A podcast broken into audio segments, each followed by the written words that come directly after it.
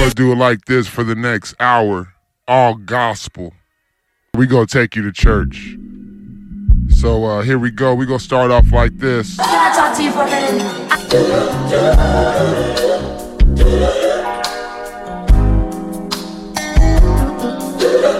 minute?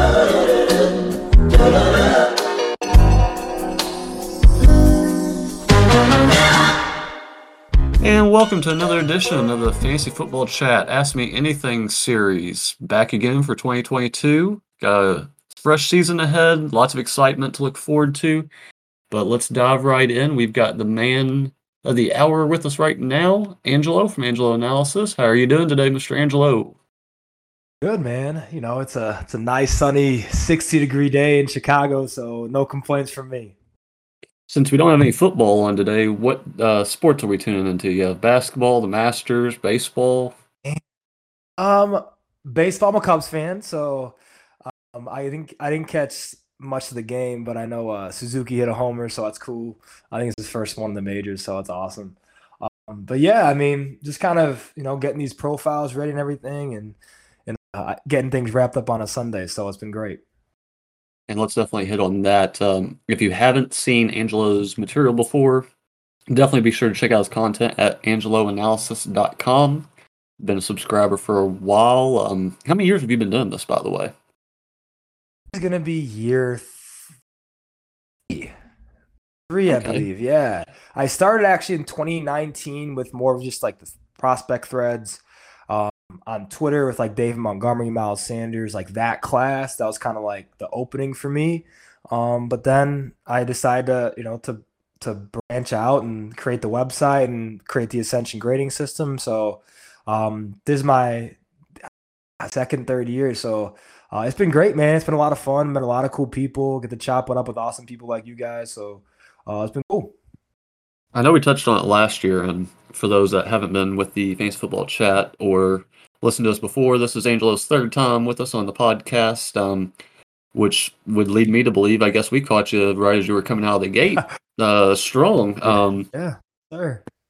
But uh, for those that uh, don't follow me, definitely should be following him. You're doing yourself a disservice if you're not on Twitter. Uh, as far as rookie prospects and analyzing them, I would be hard pressed to find somebody that does it better than Angelo. So, uh, not to keep tooting his horn here, but let's jump right into the questions. Unless there's anything you want to, uh, you know, uh, anything you've got coming up here soon, anything that the people need to be looking forward to, anything like that.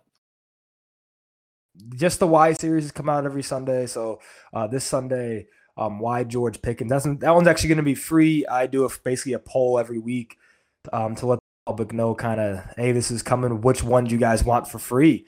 Um, and George Pickens is the one um, the public decided. So I'll be dropping him probably right after we get off. So probably around you know five six p.m. Central Time. Be dropping that one, and then YP Strong Jr. as well. And then I'll probably do a couple of AGS updates this week when I get to it, and then um just kind of getting the ball rolling towards the NFL draft. Awesome. Uh, I know personally, whenever it hits December, January, kind of start sliding back a little bit, kind of treat it as the offseason, a little bit of a breather. Uh, with how deep you go into the rookies and the fact that this is prime time, uh, you know, prospect season, what do you get an off season at all, or are you just going 110 percent, you know, all year round? It's kind of it's interesting because usually my off season is, I would say, like October, November are probably the the biggest downtime I get.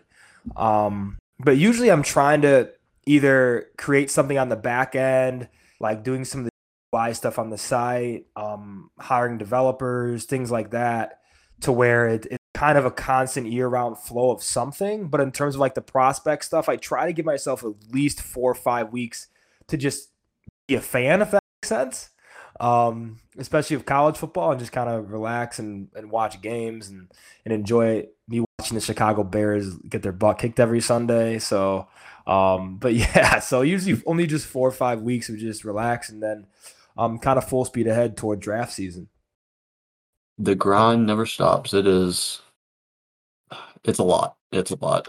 Credit to you, uh, because uh, I can only imagine with the dynasties and you know dealing with the rookies as lightly as I do. Um, just in the general regard. I can only imagine trying to do this like nonstop. So credit to you. Um, and the people definitely have a bunch of questions about those rookies.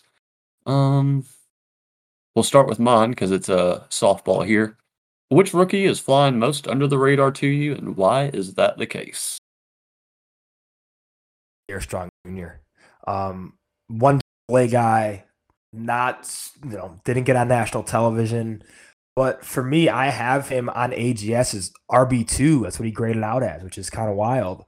Um, but he has all the traits I think NFL teams are looking for in a um, Pro Bowl caliber back, especially one as explosive as he is. Ran 4.39 in the 40. Um, had one of the most impressive under the radar freshman seasons we've seen in a long time, where he had over 1,100 yards, 11 touchdowns, and average nine and a half yards per carry. So he's a guy that produced at an early age um, and had the early career production that you would want to see from a small school guy and dominated at that level for for you know for for four years. So I think that's the biggest thing with him is obviously you know we see he's a 23 year old prospect, but for me I look more at when did he start producing? Did he just produce as a junior and senior? Obviously, is against inferior competition to that of like the Big Ten, SEC, ACC, like higher level Division One schools. But talking about a guy that produced at a historic clip as a freshman with a nine and a half yards per carry, 1100 yards, and he he he had 1100 yards on less than 120 carries. Um, impressive back, man. I'm a big fan of his and, and, hoping he gets third, fourth round draft capital and we can see him in an offense like the Atlanta Falcons or the Tennessee Titans. Most definitely. Most definitely. Um yeah, I'd had my eyes uh not necessarily set on him, but um I'm glad to see I'm not completely off base there. Good start. Good start. Love to see it. Um let's see, uh you mentioned your grading system a few times. For those that aren't familiar with it, and not to give away the recipe, um, you may give like a general rundown of like what makes yours different than everybody else's. What I try to do with with the Ascension grading system is make it two pronged. So it's film and analytics tied into one um, to give my own spin on what I think prospect grade should be a blend of both. So it's like 70 30 film analytics. So I try to look at like like factors on film such as like receivers like contested catch rate, like contested catch, contested catch rate, um, release, you know, in in out break transitions, like for running backs, look at more the cognitive skill set, some of the stuff that for me that catches my eye on a film with running back, especially those who are successful at the NFL level. Then analytically, we talk about dominator rating, we talk about yards per catch, we talk about you know some of the like BMI and, and some of those other like analytic factors that we should be factoring into our own grading process. So for me, I try to do that as much as I can. Um, and that's really what AGS is built around that that, that culmination um, of analytics to kind of give out a, a firm prospect score. And I will say, uh, along with the grading system, you have a, uh, I would say, sort of a comparison tool for, like, for Treylon Burks in the mold of XYZ meshed with the skill of ABC. And I was just sort of rattling those off to the community. And they were guessing the player based off your analysis, which was really uh, interesting because, you know, not too often you can throw uh, two different players and come up with a rookie that happens to be the one that fits the bill. But yeah, you've got uh you've got it right on the nose there. So love to see it. Um, the grading system is excellent, uh, super in depth, a lot to it. If you're on the website, be sure to check that out.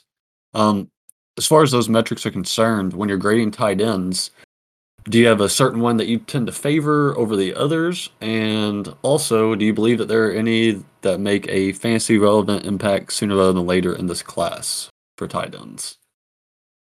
Great question. And I think the one for me is I don't usually grade tight ends unless I can see them as a primary receiver. So, like Kyle Pitts, for example, was one I graded because I'm looking at him and how he plays. He's a receiver, he's not a tight end. Um, and but he's gonna, you know, he's in the tight end body, and you know he has the tight end positional um, positional alignment. So for me, it's it's it's interesting when you look at tight ends because um, for me, the biggest metrics that you can look at are how he compares to wide receivers. Look at it. Look at where he lines up. Look at if he's out wide in the slot. Is he is he getting targets around the line of scrimmage on the second, third level of a defense? Um, how is he being used? Is he the focal point of an offense? That's really for me when we talk about tight ends. You want a tight end who is a large part of the passing game, not just a secondary or tertiary option.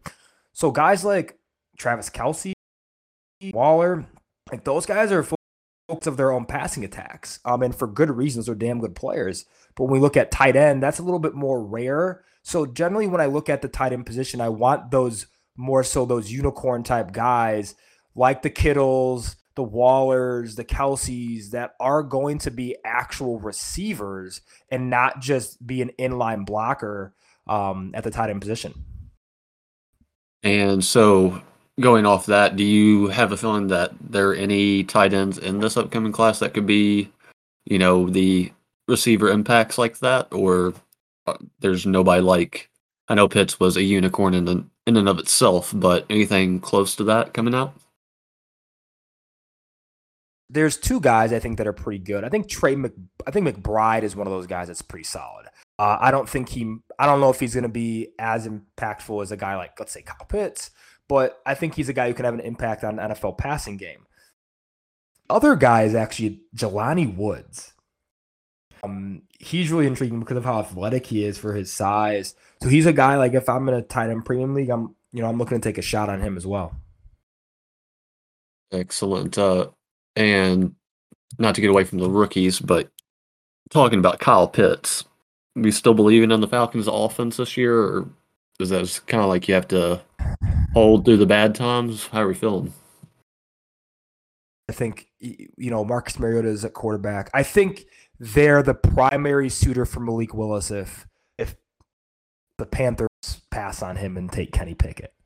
Um, I think that's what we're looking at. I think Mariota is going to be a bridge QB. I think that's what he's going to be for the rest of his career. I don't think it's quote unquote his job. So I think he's going to be a bridge guy for whichever rookie they take. Um, that could be in the second round or the first round for the Falcons, but I think it, it, it's looking like it's going to be Malik Willis. If not, I want to know how they feel about Pickett, but I think Willis is the one that fits the mold of what you know Arthur Smith is looking for in a in a QB for that offense. And speaking of bridge quarterbacks, uh, how do you feel about Mitchell Trubisky? Is he uh, going to be a bridge quarterback as well, or do you see Pittsburgh actually trying to build something around that? Uh, it's hard to even big Bears, big hard Bears, to make it through that sentence without laughing. There, sorry about that. For sure. I mean, I'm a big Bears fan. Um, I've been since I was little, and the one thing I remember about Mitch Trubisky was he's a damn good kid. Uh, he's a, he's someone you root for. He's a good leader in the locker room. Everybody likes him, but he's I you know, a starting caliber NFL quarterback for like a multi like for multi seasons. I think Pittsburgh. Um, I think Pittsburgh's a prime trade up candidate um, for quarterback this year. I think they have their eye on, in particular, Willis and Ridder. Um, then we'll see if any other guys are looking at too, like like Corral and Pickett and, and Howell and, and company there. So, but yeah, I think both Mitch and Mariota are going to be bridge quarterbacks. Um, and with, those guys, what you get to in fantasy is it, it, it's kind of a dart throw. If you're in like a you know, dynasty startup, you have a pretty QB two. In the meantime, those guys have good rushing upside, especially Mariota. So um, that'll be a fun one to kind of take a look and see how that both those offenses look. But I don't think those are both long term guys. And we're gonna stay on the people possibly outed on draft day. Um, would you be more concerned for the teams that have current Atlanta wide receivers and them getting sort of pushed back by Atlanta drafting in the wide receiver category, or more for the Houston and Buffalo running backs and them doing the same in the draft? Interesting. Um, I'll say this, especially the Houston and Buffalo running backs. I think Buffalo needs a back no matter what. Like I think that's that's for certain. I think Josh Allen needs some tread off his tires. um, in that case because he's the primary goal line option for that team.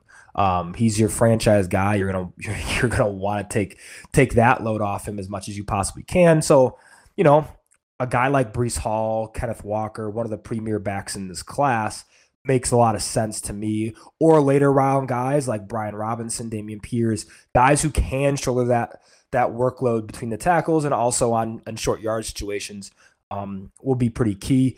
Houston's interesting because their offensive line isn't going to be great this year. Um, and they're going to expect to lose a lot of games. They're going to be in the QB sweepstakes next year with with with um with um Young and Stroud. Um, so it's going to be interesting to see what their running back room looks like um when the when the NFL draft ends. Uh, I think they draft at least one back. Um, but if a guy like Breece Hall goes there, I mean, obviously bad team, but you can expect an up uptick in reception since they'll be playing from behind a lot. Atlanta wide receivers, that's a tough one. I think they take one and take one early if they don't take Willis. I think they do they do take Drake London, um, Drake London, um, or Garrett Wilson if Willis is off the board or they decide to go the different route and take either one of those guys. Love to hear it. Um, what's one aspect? This is from Sam in the community. What's one aspect of rookie evaluation that dynasty players tend to overrate, and what's one aspect they tend to underrate? Sam, that's a great question. I think the one thing that's overrated is I think the NFL Combine in general, um, and I think that because I think play speed is more important. If we can get GPS data on these guys, Treylon Burks great example, ran four five five, but he has the fastest speed of a ball carrier this year in college football. Tests like that, but what do we? What matters more to us? Uh, the test in shorts or the game in shoulder pads and a helmet? Um, and that's the most interesting thing about this class because there's some of those guys here, um, like Treylon Burks. Underrate. I would say we. I'd say two things are underrated. Interviews, one of them. I think watching interviews and learning about um ability of a player is important. Um, that's kind of hard because if you don't have a background in psychology, I don't, but um, more so in like sports psych and in that realm. But for me, it's it's interesting because you can kind of tell when a guy's disinterested in conversations. You know, for me, one of the best interviews I've seen was actually Jonathan Taylor at the NFL Combine a few years ago And that one sticks out to me because I'm like, this guy is so likable. He, you know, looks you in the eye. He shakes reporters' hands, and, and guy that I think is going to do well when adversity hits, and that hits all these guys, especially rookies. Um, and that's something I think that we don't talk enough about because it doesn't. You can't really. There's not like a metric for that. Like it, I wouldn't try to make one because it, it that just you know it, it's tough to quantify that but it's something to look at when you're evaluating players too. Um, but then also i think another underrated aspect is how they process information and what they have in their toolbox. Are they you know they do they have just one or two moves they go to especially when we're talking about receivers? Is there a depth of releases to? They go to one or two? Um, is there a lot of things that is there is there something these guys do um, from a broad perspective that can lead them to have success on Sundays?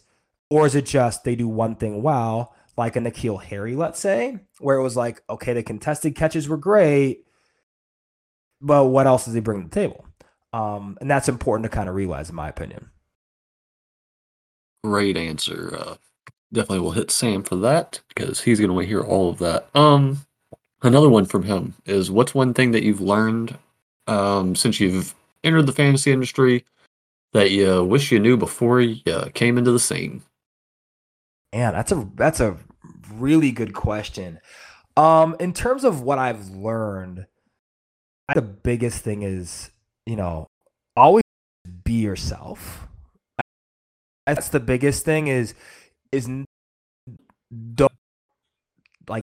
trying to put that aren't really me, if that makes sense. like in terms of like rankings and things like that, it's that's kind of the hardest part because like that's stuff everybody has. But trying to be unique and trying to be, you know, self in that regard where you're not basically copy pasting content. So, so you know, having like a niche, a niche, and and following that, I think is the one thing that I can say about the fan industry in any industry really if you're trying to be successful in it's just being yourself in that day whatever that looks like and just putting your own creative spin on it and having fun with it is the most important thing. Like this shouldn't be this is fans football this shouldn't be a job right? This, this should be fun. Um this game that people love to play and for me i love to evaluate these guys and and use my own spin as as my own job in sport and human performance um, to do that. So that's a lot of fun for me and just kind of being myself, I would say, and, and just kind of staying in my own unique niche and and just kind of doing things the way I want to do them. Find your lane and live it up. Absolutely. Yes, sir. Um, let's jump back over here. Uh, not necessarily to the NFL draft, but to your fantasy drafts. Um, let's toss mine in here first are your league mates just constantly shook with your rookie analysis and like in your rookie drafts like they're constantly on the edge of their seats or do you find that they're reading a lot of your material to try to stay ahead of you? Um i don't think most of them know. Uh, so my, my friends like my really close knit friends definitely know about it but i think most part, it really kind of level of competition in my league, my league, because I think my league, like I'm fishing for all this knowledge, prospects, and they have to kind of do the same. Um, and I think it's great. It, it, it, it breeds awesome competition throughout my leagues, which is fantastic. Um, but yeah, it's it's it's definitely funny sometimes because of like thinking in the back of my head about like giving advice to my own my own friends and league mates because I'm like, man, like I don't I I don't want you to win, but uh, but I also want to give good advice. So it, it, it it's kind of it's funny, it's kind of tough. There's been a couple times when, you know, out and one of my league mates randomly not knowing it's me like commented on it and like one of my other buddies saw it and was just dying laughing um because he had no idea that was me um yeah, I mean, I think it's just at the end of the day, it happens, yeah, but it's not like a to me, it's not a big deal because it means I have to be better too. You know what I'm saying? Like, like, like iron sharpens iron in that regard. So, like, if someone's if one of my friends is reading my stuff and I'm competing in a league with them, like, I, I have to be that much more on point to to win a championship for sure. Yes, sir. Yes, sir. Um, personally, how early are you willing to take a quarterback or tight end in this draft class, assuming it's single quarterback format? Single quarterback, the only one I'm probably looking to take in the first round. It depends on where these guys go, but Malik Willis, I'd say, um, just because the rushing upside is, is pretty prevalent with him. Like you can even look at like let's say Jalen Hurts, you can just swap those two guys out, and you'd take Jalen Hurts, you know, this rookie draft in one QB in the first round probably because of the rushing up, rushing upside. He's you know he's top eight QB um, because of the rushing upside. And Malik Willis thinks a better version of Hurts. Um, similar body type, but that's I think where the comparison ends. But I think in terms of guys who are a focal point of a rushing offense and a rushing attack, that's Malik Willis in this year's class. I think there's guys who are good scramblers and guys who are mobile, like Ridder, Howell, and Pickett, Corral. All those guys are mobile dudes. Um, Malik Willis is the only one I can be like, okay, I can see this guy getting above 750 yards and eight touchdowns. And awesome. Rocket round. Um, third round, like late second, early third. Depends on where these guys land and how early they go. Like if McBride goes in the early second round, we're like, okay, like to a good offense that passes the ball a lot, then I think we can say, okay, this is a guy that, you know, an NFL is going to utilize pretty well, kind of like Pat, Far- Pat Freiermuth in Pittsburgh. And wow, there's just a bunch of stuff uh, happening in Pittsburgh this offseason. Uh, with Juju being shipped out, uh, how are we expecting that wide receiver room to look? Is Diontae Johnson gonna be able to do it all himself, or was Juju a helpful asset to him when taking the defensive eyes off of him? I think it's going to be interesting because this Freiermuth gets a lot more underneath targets, um, or we Diontae Johnson Diontae Johnson emerges in one of the league's premier receivers in terms of target share. Um, I both those are possible. Getting Najee Harris involved more as a receiver. Obviously, he was involved a lot in terms of the out of the backfield stuff last year with Ben Roethlisberger at the helm.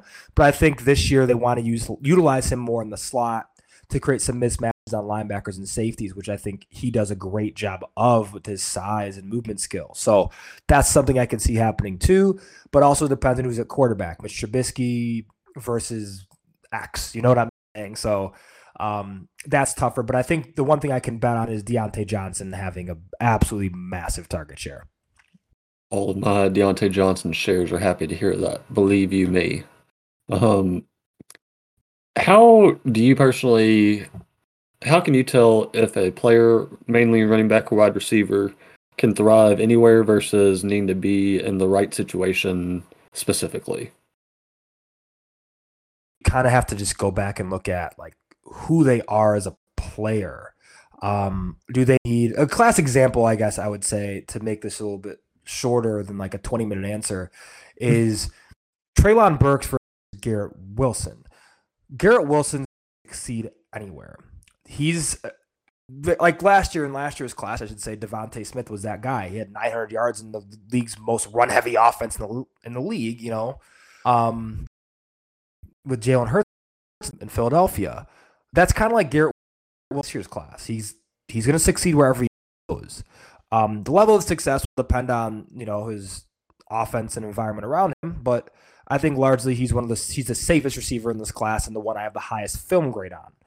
Burks is interesting, the higher ceiling of the two, but he's also somewhere where you need a creative offensive coordinator in order to get the most out of him. Or else you're going to get a guy like, you know, like Laviska Shenault Jr. Look at his freshman year versus freshman year in the league versus sophomore year in the league. We saw drastically different, like, in terms of usage and production. And I think that's where the Shenault comparison comes into play too with him is very versatile player. But for him to grow into a number one option, have to scheme him to every week plans. And that has to be a part of Burke's growth. I think Burks is a way higher ceiling than Shenault and does a lot of, does a lot more than um, Shenault provides you um, on the third level of a defense, second level as well. But I think from that standpoint of you're going to need a creative offensive coordinator to move him around, get him the ball in a multitude of ways, um, in order to get the most out of him on a on a down to down, game to game basis. And we've spoken a lot about Burks here. Um, do you think that he's got the most potential to be the wide receiver one, or is there anybody else in the draft class that you've got your eye on? Fantasy, yes, because of how many ways he can win. That's what sticks out to me with Burks. Um, great play speed, uh, has great above the rim capabilities, really good in air athlete, great after the catch, but he has a lot of question marks and he's he's unrefined in a way, which is a good thing, not a bad thing, similar to how AJ Brown was coming into the league. Um, but I think he has the most potential to be in three, four years down the line. I think he has the highest ceiling, but he also has the lowest floor out of that top tier group, which to me includes Drake London, Garrett Wilson, and Skyy Moore. Mm. Mm-mm-mm. I don't disagree with that whatsoever. Good knowledge there. Um, Sprinkle Stick has a good question here. Are there any times recently that you've had trouble quantify- quantifying an aspect of a player in the current film model? And I'm just going to dumb that down to what's been the most recent head scratcher moment of a prospect? That's a that's a really good question. I think the the one I've had the most trouble with was actually Pierre Strong Jr.'s uh, his analytics score, um, because he goes to a smaller school. He produced at a high level very early on in his career, but would weigh his production should his historical production essentially be bogged down because of inferior competition, or is his historical production so historic that you, you give him the same grade as someone like, let's say, a Breece Hall in that category, um, who did it, you know, in a Division One um, and uh, better like better conference, better competition. So that's one I struggle with too. And he's going to be one. He's a litmus test for me because he's the first back I've had or player I've had um, who I've been really high on that have made me kind of go back to the process and say, okay, what do I do in this specific instance? It doesn't happen very often. The last guy I can remember in one double A to, to be this highly rated was David Johnson. So it's been a minute. But I think that's one for me I struggle with because it's, you know, produced really early, produced at a high level, but produced in one double A. Um, but at the end of the day, I think production, that's where I'm kind of getting at it now. But I mean, we'll see if I'm right or wrong in in a few years. Um, I'm excited to see Pierre Strong play out because I have him RB three and RB two in totality on AGS. So it's pretty high grade for someone who's the NFL is looking at as a third, fourth round pick. You're not wrong. Holy cow. Yeah, that's a little bit skewed there. Somebody's going to be coming away with a nice little uh, draft there. If he ends up falling that far, do you think that he actually will fall that far? He's, I think he's going to be a probably a fourth rounder. I think that's mm. what I'm looking right now. I think he's, in my opinion, he is a second round pick in the NFL draft in terms of talent. Um, but I don't think he gets picked before. I think James Cook goes over him 100%. Um, but some of those other guys, Robinson, um, Zamir White, I think he's kind of in that um, that category in terms of potential capital. Um, I would take him obviously over all those guys since he's I rated him pretty high. Um, but he's an interesting one to see this year, man. I, I, he's the one I'm looking forward to most on that day two, day three turn. Hell yeah. Um, are you going to be, not to get off the topic, you to be doing any uh, streaming or anything like that during the actual draft, or is that your time where you get to sit back and just wait for the decisions to roll in before you jump back into the mix of uh, analyzing everybody and how they're to go in drafts for ADP and whatnot? A great question. I think for me, the NFL draft is it's stressful enough being a Bears fan. So what I usually do is uh, I just usually, you know, order some pizza, hang out with my wife and dog, and just chill on the couch and watch the Bears make mistake after mistake. So that's kind of what I'll be doing this year. Um, but yeah, that's kind of what I do every year. But yeah, I, I don't really stream or anything during the draft. Um, just like to hang out and relax usually. Maybe you're bringing the bad luck on the Bears yourself with your uh, typical uh, draft day uh, stuff. So, oh, I know. I might. Don't want to get too deep there, but uh, uh, speaking of the draft, um, it comes to draft day. You've got all your prospects, you know, scouted out and everything. Do you find that draft capital spent or the actual landing spot would prove more of a shift for your rankings after the fact? That's a good question. I think it's a little bit of both for me. I think one of the the interesting interesting ones this year when we talk about Pierre Strong is Strong versus Kenneth Walker. Walker's going to get better capital than Pierre Strong. Well, I can almost guarantee that.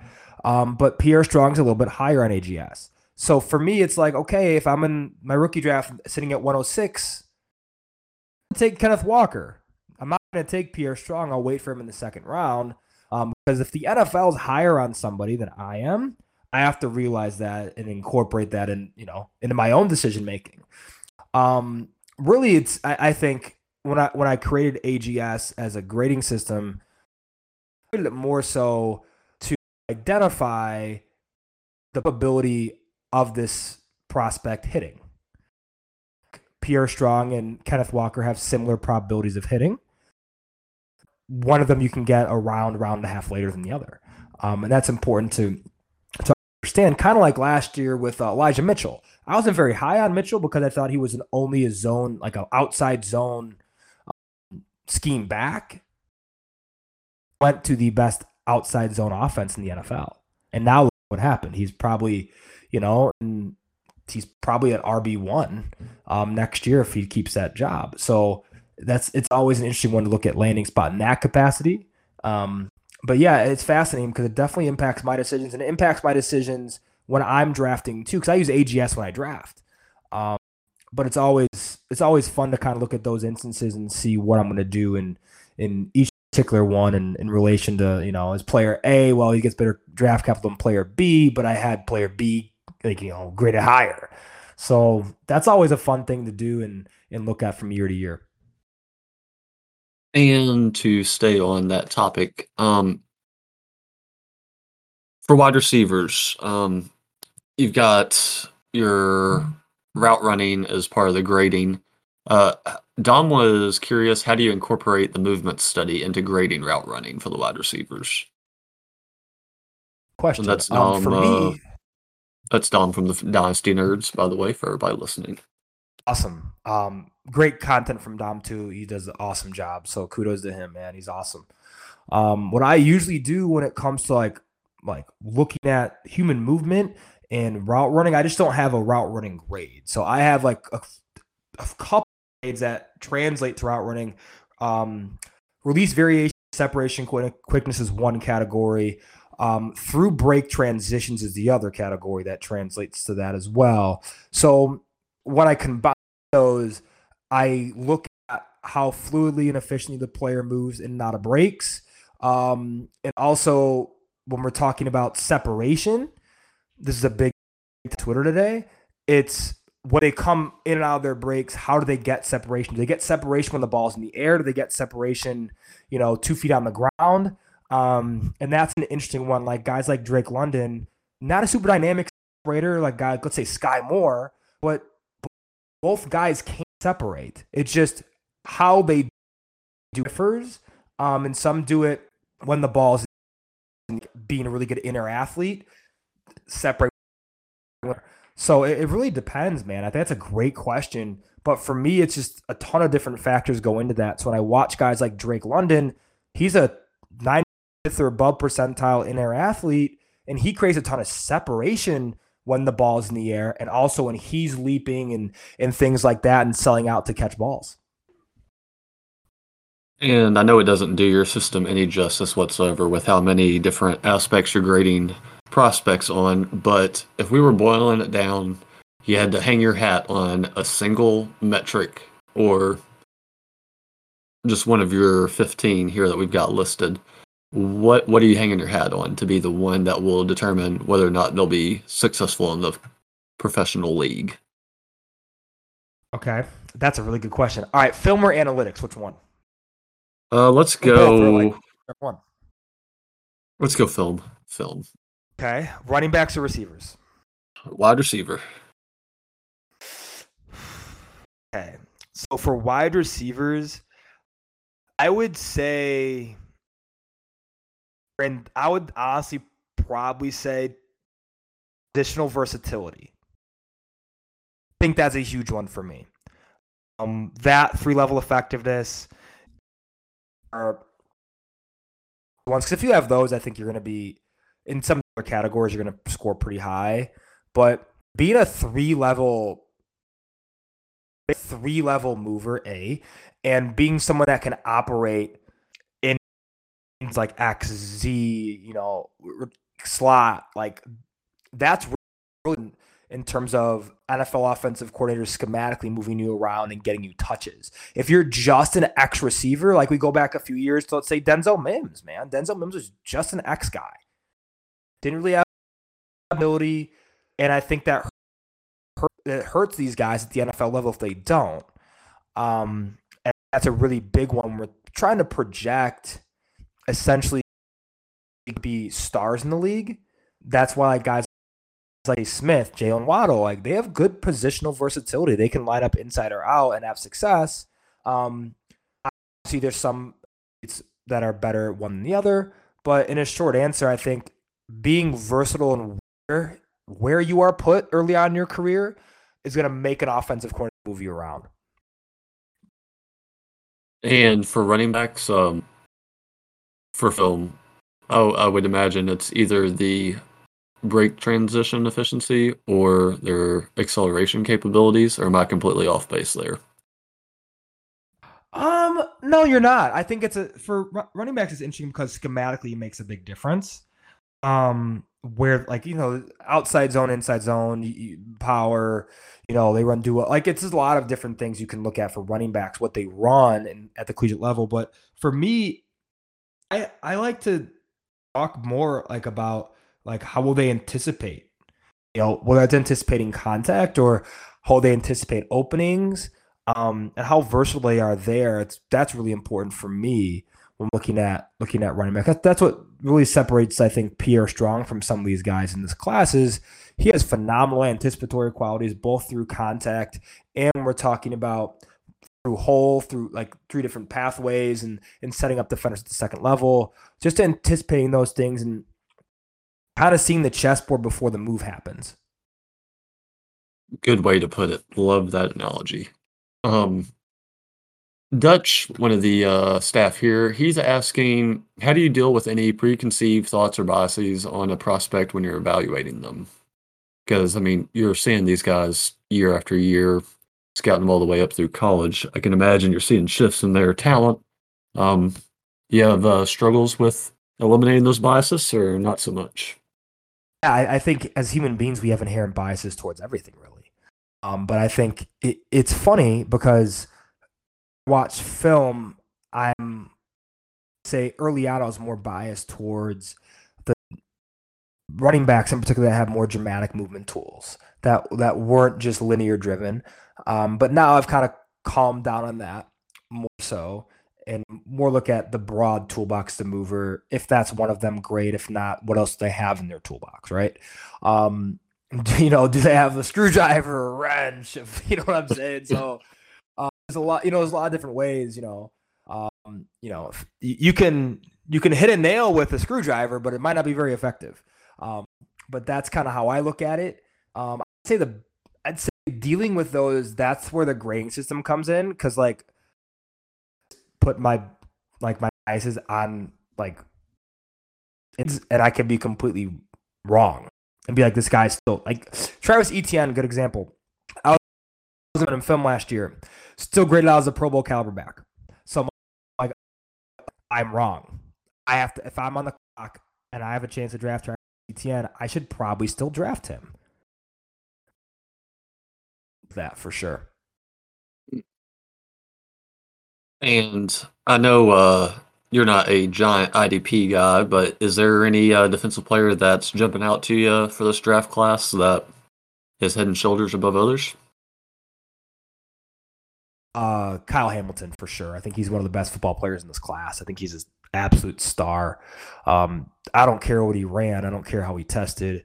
Uh, he's a guy when I when I watched Notre Dame play this year every single time they were on defense, he was around the ball. When the ball was in the air, he was he was finding it, locating it, making a play on it.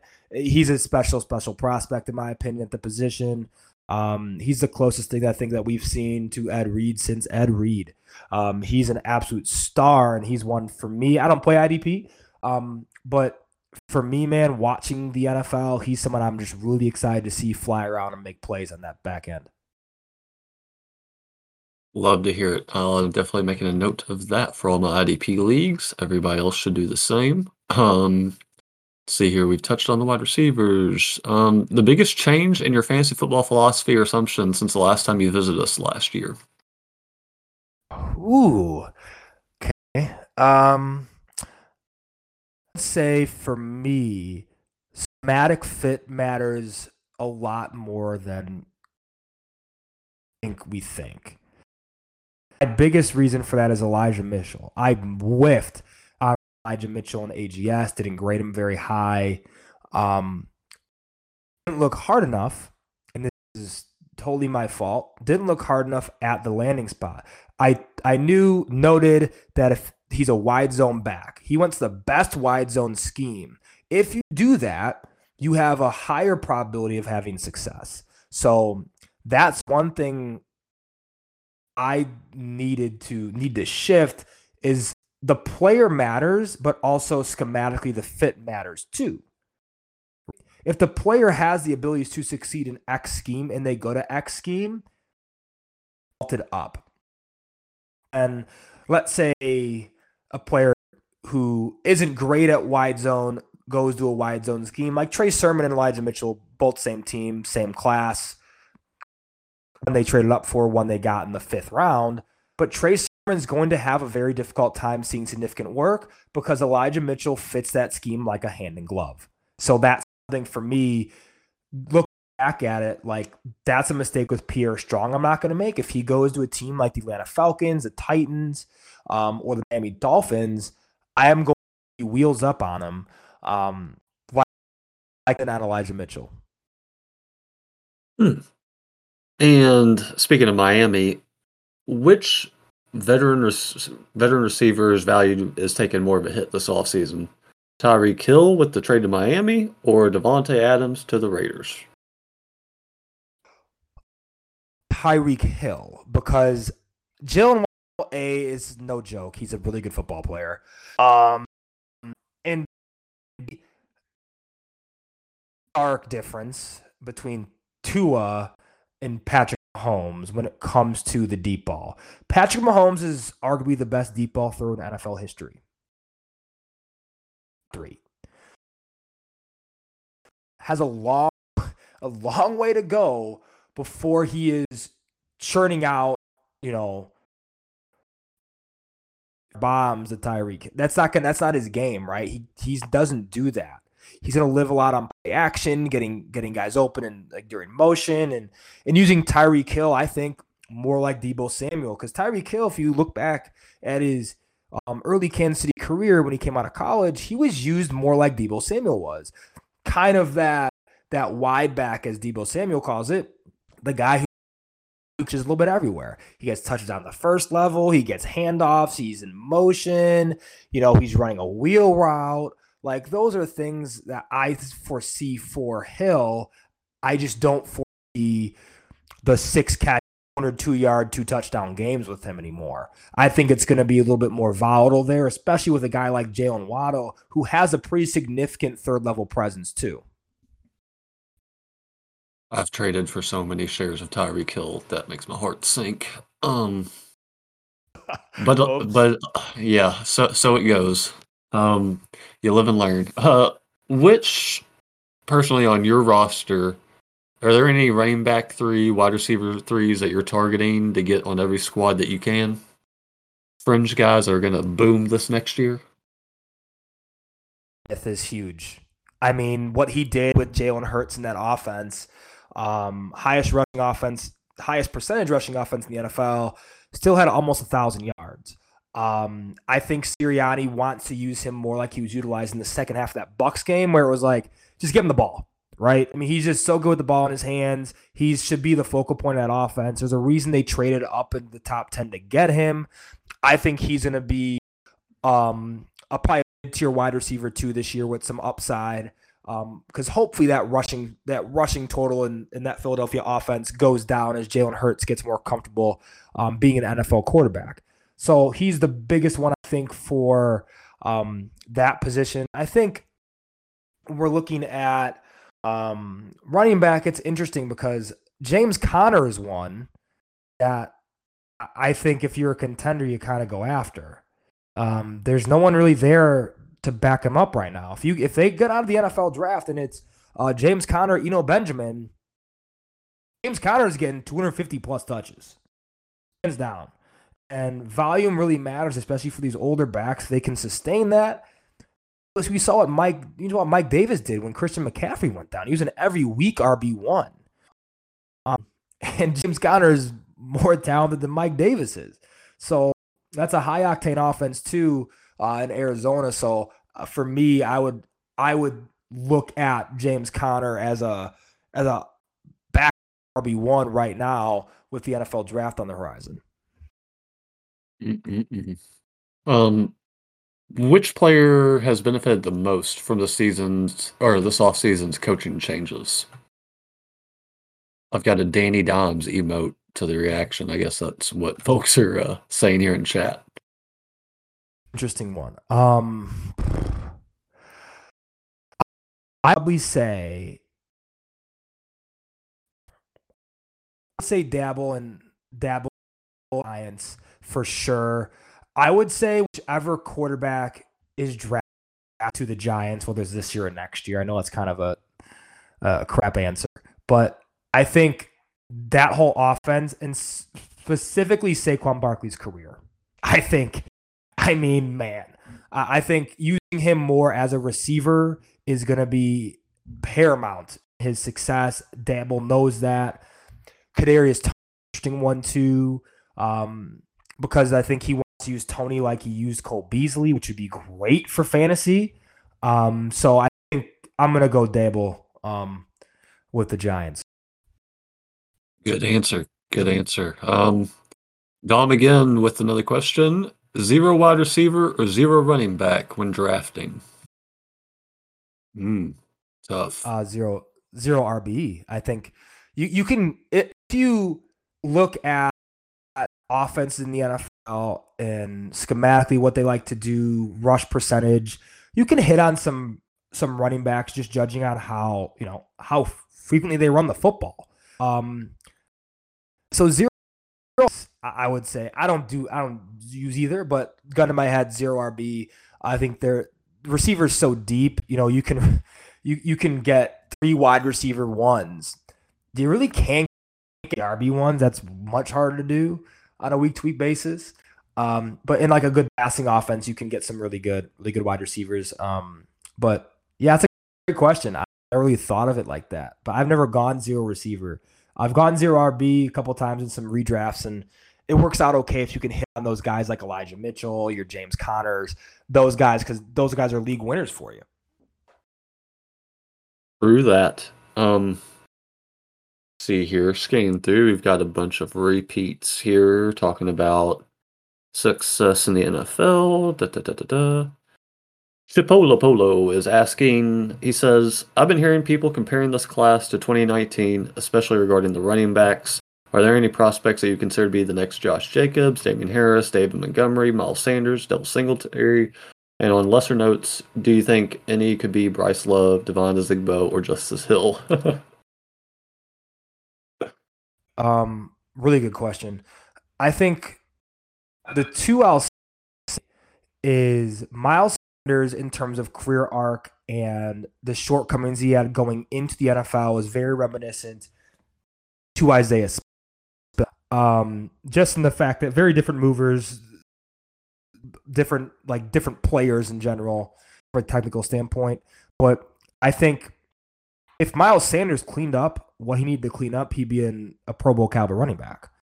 I think Isaiah Spiller is that same way. He has a lot to clean up. He's my um, RB five on AGS, um, RB four I think on film. So I think for me, it's it's a big deal when looking at a guy like Spiller. Is the upside is super high, but the downside is what Miles Sanders is right now is a giant question mark. Um, I think Pierre Strong is a could be a good Bryce Love, what we wanted Bryce Love to be, um, in that Heisman season that he had. Um, but obviously the injury he couldn't return from that, so uh, he was right after that season, his junior season at Stanford. He was late first, early second round draft pick in the NFL. Um, and then the injury happened. Then obviously he's not even going to get any significant run in the league. But I think those are the two that I, I'm reminded of the most in this class. Um, and we're coming up on the end of the questions here. Chip with one more. Uh, any rookies expecting to go in the second round of most dynasty leagues, assuming 12 team superflex, that you were most excited about? Um, I think Skyy Moore, George Pickens. Um, those are kind of fringe guys. At running back, Brian Robinson Jr., um, Pierre Strong. Obviously, I've talked about him a lot today. Um, also, some later round guys like Keaontay Ingram. I think I'm really excited about. I, I've loved his tape at Texas. Um, he did. He had a really good year at USC, even though he got hurt the last during one of the last few games. Um, but those are some guys that I'm I'm pretty darn excited about to you know watch going the NFL draft, especially to, to get them in the second round of my rookie drafts. Skyy Moore is probably the one I'm most excited about out of that group.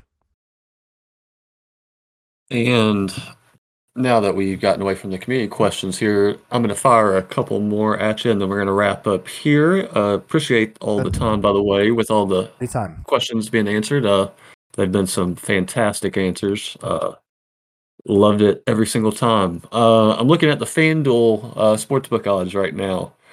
You taking the over or under running backs draft in round one is set at 0.5. You taking the under or over there? Breece Hall. I think he goes. I think there's a chance he goes the Bills late late twenties.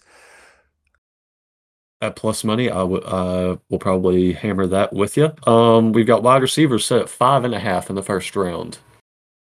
God, all right, let's count them out. Um, have in order probably Wilson, London, Williams, have a Burks, Sin.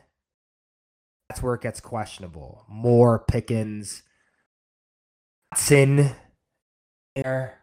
I think too, even though I'm not a giant fan of Christian Watson's game translating fantasy wise, but I think NFL teams will love the size speed.